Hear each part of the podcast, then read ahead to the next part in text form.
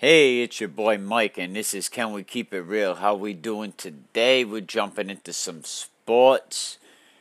What do you guys think the 10 worst free agent signings were of all times?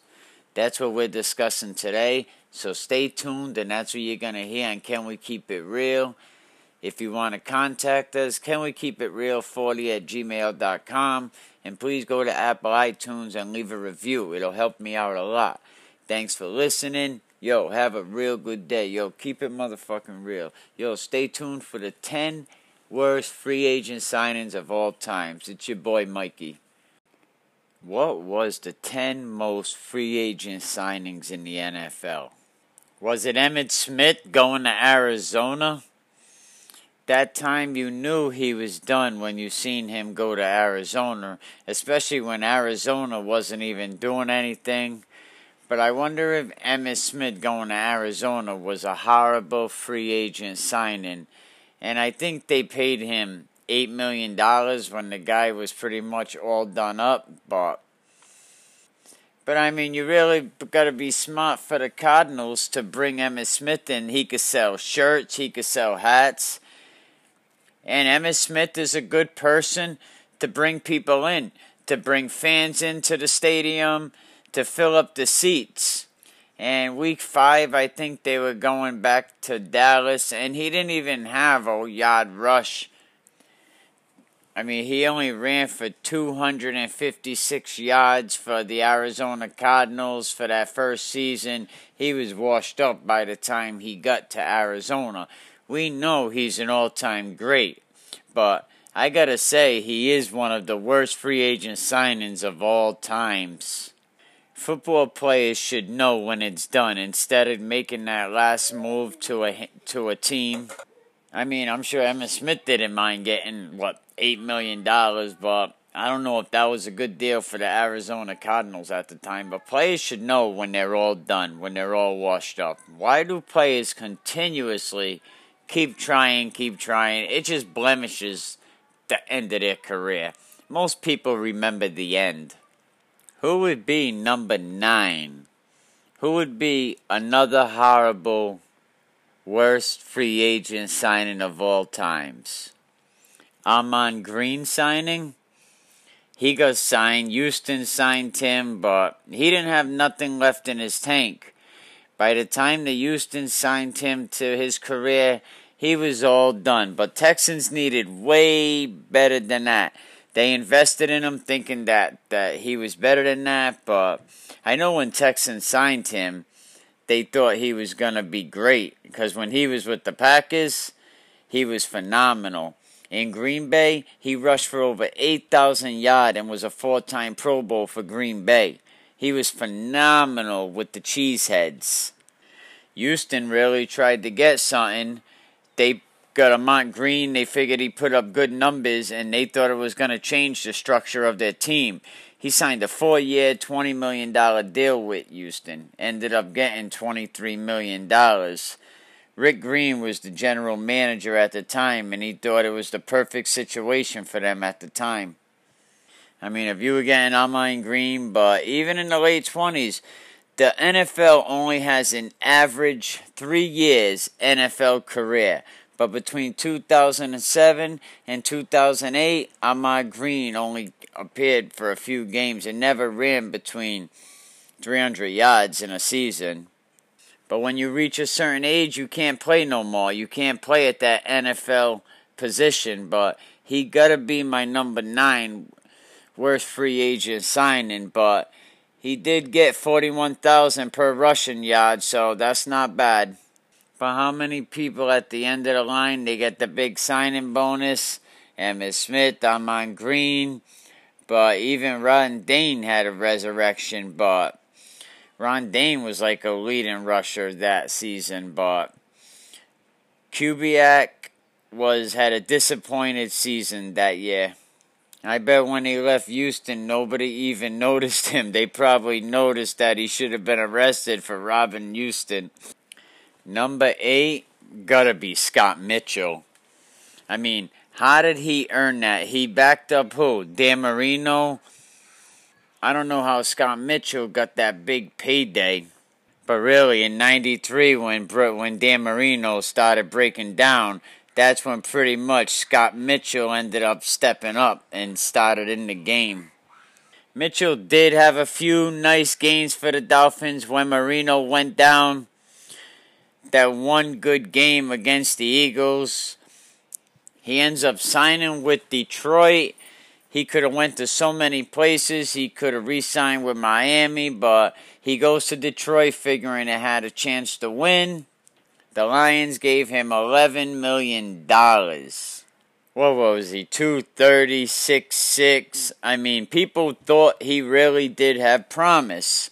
I mean, he threw some nice passes. He hit number 80 for a touchdown.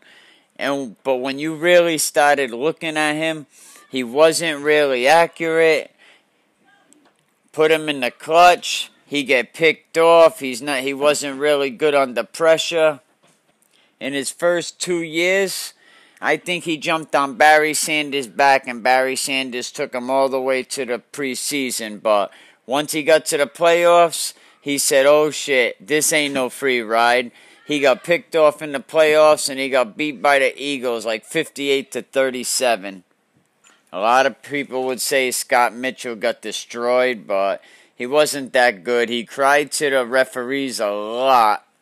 In 1995, Scott Mitchell threw some decent passes. He had 32 touchdowns, 12 picks. The breakdown play by play, they said he was the most valuable quarterback in the league. But he never won any game that really mattered. He went 0 2 in two playoff starts, five picks. You are listening to Can We Keep It Real? Worst free agent signings of all times. How can we not have worse free agent signings than not having David Boston on the list? I think they thought he was going to be so high, the expectations, but they thought San Diego, this is what they really needed. He had all problems with drugs, attitudes, he was getting hurt he ended up being a down out bust. David Boston, he they figured he had a lot of talent on the field, but he just couldn't seem to get it done. But David Boston might have had one or two great years with the Arizona Cardinals, so you really thought he was going to be a special receiver, that he was going to be as good as anyone. From 2000 and 2002, he was going to be a good future star in the NFL. But Boston's market value, the 2003 season, San Diego Chargers signed him to a seven year deal worth like $47 million. Like, I think they even gave him like 12 million guaranteed. Like, oh my God. And of course, like every big signing like that, giving him $12 million who could have thought he would have only played one year? David Boston struggled immediately as a San Diego Charger, and everyone thought he had a good future, but it became a disaster so fast. He was not mature, he was immature, he was a little biatch. Teammates didn't like him, he's sleeping in meetings, he had no focus at all. It was said that David Boston was doing drugs, he was into trouble all the time. He just couldn't get it going. You figure with all that money. And his father, I believe, is an official in the NFL. But San Diego was not thinking they were going to get this when they signed him. Yeah, I remember some of the passes that were thrown to David Boston, and he would admit later on that he had bad hands. How do you be a future number one receiver and you have bad hands? He couldn't catch. You spent all that money. He became a problem for San Diego. They had to let him go. We got to put Jeff Garcia, a three time Pro Bowler with the 49ers. He was at one time one of the NFL's hottest hits before the 2004 season. He seemed like a good quarterback for San Fran and he was an overachiever, so leave San Fran going to the Browns. He probably led a great comeback in playoff history against the Giants, I believe. And at the time, the Browns were looking for somebody veteran. So he struck gold with 25 million. Damn, Cleveland's always getting burnt. But put him in that Browns uniform, and you got the Cleveland curse. They couldn't get anything going. Garcia had no rhythm. He couldn't get the offense going. He would have been better off his career as a backup quarterback, holding a clipboard. But you can't give him all the money to be a starting quarterback, all the money that the Browns, since the Browns returned, look at all the quarterback. Couch, Spergon, Doug Pederson, Jeff Garcia, Manziel. Garcia didn't even last one season with the Browns. They kicked him to the curb like after 10 games. They said, hit the bricks, buddy. You got to go.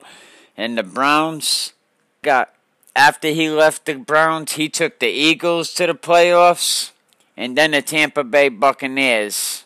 People would say he was a good quarterback, and he was on lousy teams, lousy quarterbacks, but Cleveland is a quarterback killing team, Bub.